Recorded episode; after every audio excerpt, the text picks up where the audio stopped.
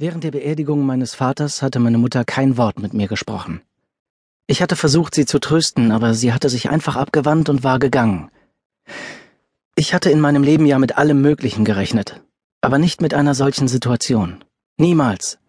Nie hatte ich irgendetwas getan, was meiner Mutter geschadet hätte. Und trotzdem hatte sie meinem Vater dabei geholfen, mein Leben zu zerstören. Ihn so kalt und starr im Sarg liegen zu sehen, hatte mich nicht so sehr erschüttert, wie ich gedacht hatte. Es war einfach alles noch zu frisch, und ich hatte noch nicht genug Zeit gehabt, ihm zu vergeben. Er hatte Della übel mitgespielt, und das konnte ich ihm nicht verzeihen, selbst jetzt nicht, wo er unter der Erde war. Schließlich war sie mein Ein und alles. Meine Mutter hatte meinem Blick den Mangel an Emotionen sicher angemerkt. Ich hatte auch nicht das Bedürfnis, irgendetwas vorzutäuschen, nicht mehr. Vor einer Woche hatte ich ohne einen Funken von Bedauern mein altes Leben hinter mir gelassen. Es war mir nicht schwer gefallen.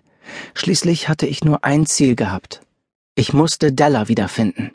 Die Frau, die in mein Leben getreten war und alles auf den Kopf gestellt hatte. Als ich eigentlich schon vergeben war, war Della Sloan zu meiner Sucht geworden. Durch ihre beinahe schon verstörende Vollkommenheit hatte sie dafür gesorgt, dass ich mich hoffnungslos in sie verliebte. Ein Leben ohne sie erschien mir vollkommen sinnlos. Ich fragte mich tatsächlich, wie jemand glücklich sein konnte, ohne sie zu kennen. Jetzt, wo mein Vater gestorben war, lastete all das, was ich nur zu gern abgehakt hatte, wieder auf meinen Schultern. Della hatte mir seit dem Moment, in dem wir nach Rosemary Beach in Florida zurückgekehrt waren, still zur Seite gestanden. Ihre kleine Hand hielt meine fest umschlossen. Sie spürte, wenn ich sie brauchte, auch ohne dass ich es sagte. Wann immer sie meine Hand drückte, wusste ich, dass sie für mich da war und dass ich es schaffen würde. Gerade war ich allerdings ohne Della unterwegs. Ich hatte sie nicht mit zu meiner Mutter nehmen wollen, und so war Della zu Hause geblieben. Es war ja gut und schön, dass meine Mom lange Zeit erfolgreich so getan hatte, als würde ich nicht existieren. Jetzt aber besaß ich alles, woraus ihr Leben bestand, das Haus, in dem sie lebte, mit eingeschlossen. Es war eine nette Dreingabe zu dem Country Club, der mir ebenfalls vermacht worden war. Mein Großvater hatte sichergestellt, dass mir all das nach dem Tod meines Vaters zufallen würde. Der wiederum hatte es nie für nötig gehalten, mich darüber zu informieren, sondern mir immer nur unter die Nase gerieben, dass er die totale Kontrolle über mein Leben besaß. Und ich mich, wenn ich meinen rechtmäßigen Platz in dieser Welt einnehmen wollte, seinem Willen beugen musste. Dabei wäre mir zu meinem 25. Geburtstag sowieso alles zugefallen, oder eben nach dem Tod meines Vaters, je nachdem. Vor der Verantwortung, die damit einherging, konnte ich mich nicht länger drücken. Jetzt stand ich jedenfalls vor der Haustür meiner Mom und überlegte, ob ich anklopfen sollte, um den Gedanken dann zu verwerfen. Meine Mutter musste endlich einmal aufhören, sich wie ein kleines Kind aufzuführen. Schließlich war ich alles, was ihr geblieben war. Es war höchste Zeit, dass sie Della an meiner Seite akzeptierte. Immerhin hatte ich vor, ihr einen Ring an den Finger zu stecken, sobald ich sie davon überzeugt hatte. Ich wusste allerdings, dass es gar nicht so leicht werden würde, sie zu einer Heirat zu überreden. Dafür kannte ich Della gut genug. Aber jetzt, wo meine Welt schlagartig auf den Kopf gestellt worden war, brauchte ich die Gewissheit, dass Della auf mich wartete, wenn ich nach Hause kam. Ich wollte eben nach dem Knauf greifen, als die Tür aufschwang.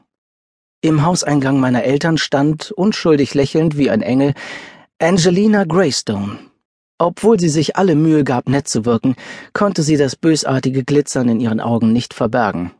Diese Frau hatte ich einst beinahe geheiratet, um an den Club zu kommen, der mir jetzt ohnehin gehörte.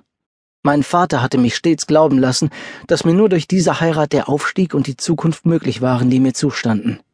Womit er allerdings nicht gerechnet hatte, war, dass ich Della kennenlernen und sie mir zeigen würde, dass das Leben mehr für mich bereithielt als eine lieblose Ehe mit einem herzlosen Biest. Wir haben dich schon erwartet. Deine Mutter hat sich mit einer Tasse Kamillentee, den ich ihr gemacht habe, ins Wohnzimmer zurückgezogen. Sie muss dich dringend sehen, Woods.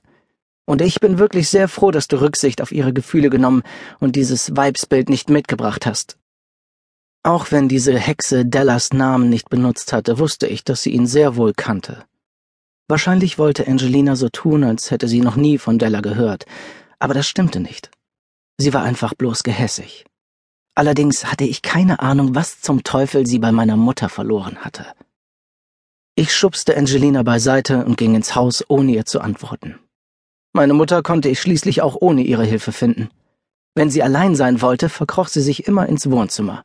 Dort ließ sie sich auf der weißen Samtchaiselonge nieder, die einst meiner Großmutter gehört hatte, und starrte durch die riesigen Panoramafenster nach draußen. Ich ignorierte das Klicken von Angelinas High Heels, die mir folgte. Egal, was sie auch tat, sie ging mir damit grundsätzlich höllisch auf den Keks. Dass sie sich zum Beispiel an einem Tag wie heute, an dem es immerhin um das Begräbnis meines Vaters und somit eine reine Familienangelegenheit ging, einfach aufdrängte, verstärkte meine Abneigung gegen sie nur noch. Warum machte sie das? Und was erwartete sie sich davon?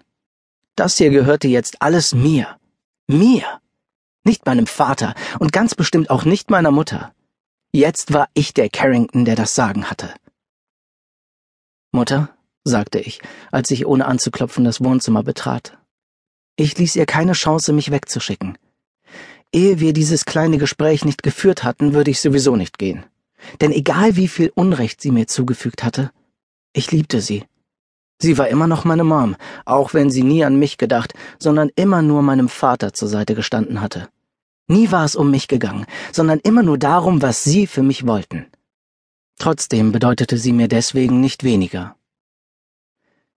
Meine Mutter wandte ihren Blick nicht von dem Golf von Mexiko vor ihrem Fenster ab.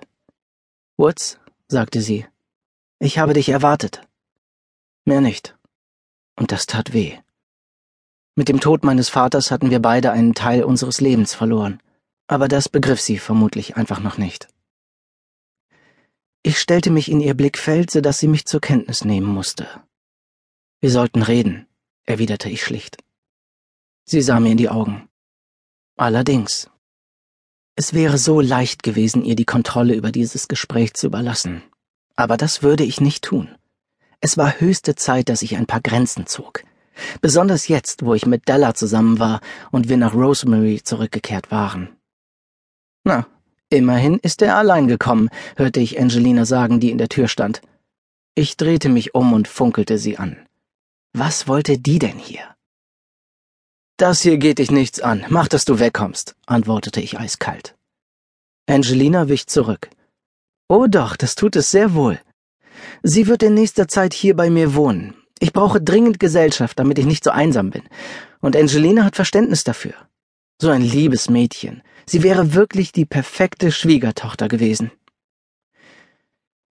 Ich verstand ja, dass der Schmerz über den Tod meines Vaters noch ganz frisch war. Aber den Ton angeben durfte sie deshalb noch lange nicht. Ich musste vor den beiden Damen dringend ein paar Dinge klarstellen. Wenn überhaupt, dann wäre sie eine egoistische und verdorbene Schlampe von Schwiegertochter gewesen. Gott sei Dank habe ich das gemerkt, ehe es zu spät und mein Leben vollkommen ruiniert war. Ich hörte, wie beide scharf die Luft einsogen, aber ich würde sie jetzt noch nicht zu Wort kommen lassen. Jetzt habe ich das Sagen, Mutter. Ich werde mich um dich kümmern und dafür sorgen, dass es dir an nichts fehlt. Allerdings werde ich Angelina in meinem Leben weder akzeptieren noch dulden. Vor allen Dingen werde ich nicht mehr zulassen, dass irgendjemand Della verletzt. Ich werde sie vor euch beiden beschützen. Sie ist meine Vollendung. Mein Herz gehört nur ihr. Ich halte es nicht aus, wenn sie leidet. Ich kann gar nicht richtig in Worte fassen, was ich alles für sie empfinde. Bitte versteh nur, dass ich niemandem mehr gestatte, ihr weh zu tun. Das könnte ich keinem verzeihen. Der verkniffene Zug um den Mund meiner Mutter war Antwort genug. Sie akzeptierte es nicht. Aber heute war vielleicht auch nicht der richtige Tag, um sie von meinen Gefühlen für Della zu überzeugen. Sie trauerte um einen Mann, auf den ich immer noch stinkwütend war. Wenn du irgendetwas brauchst, ruf mich bitte an. Oder wenn du bereit bist, ohne Groll auf Della mit mir zu sprechen. Wir werden uns irgendwann nochmal darüber unterhalten. Du bist meine Mutter und ich liebe dich aber ich werde dich weder in Dellas Nähe lassen, noch dich ihr vorziehen. Bitte sei dir über eins im Klaren. Wenn du mich je vor die Wahl stellst, werde ich mich ohne zu zögern für sie entscheiden. Ich ging zu meiner Mutter und drückte einen Kuss auf ihre Stirn, ehe ich, ohne ein weiteres Wort an Angelina, vorbeizog. Höchste Zeit, dass ich zurück nach Hause ging. Della kam allein nicht besonders gut zurecht. Ich war immer etwas besorgt, wenn ich sie zurückließ. Woods hatte noch immer nicht geweint, zeigte bis jetzt nicht die geringste Gefühlsregung, und das gefiel mir überhaupt nicht. Ich wollte, dass er trauerte. Ja, es wäre wirklich besser gewesen, seinen Tränen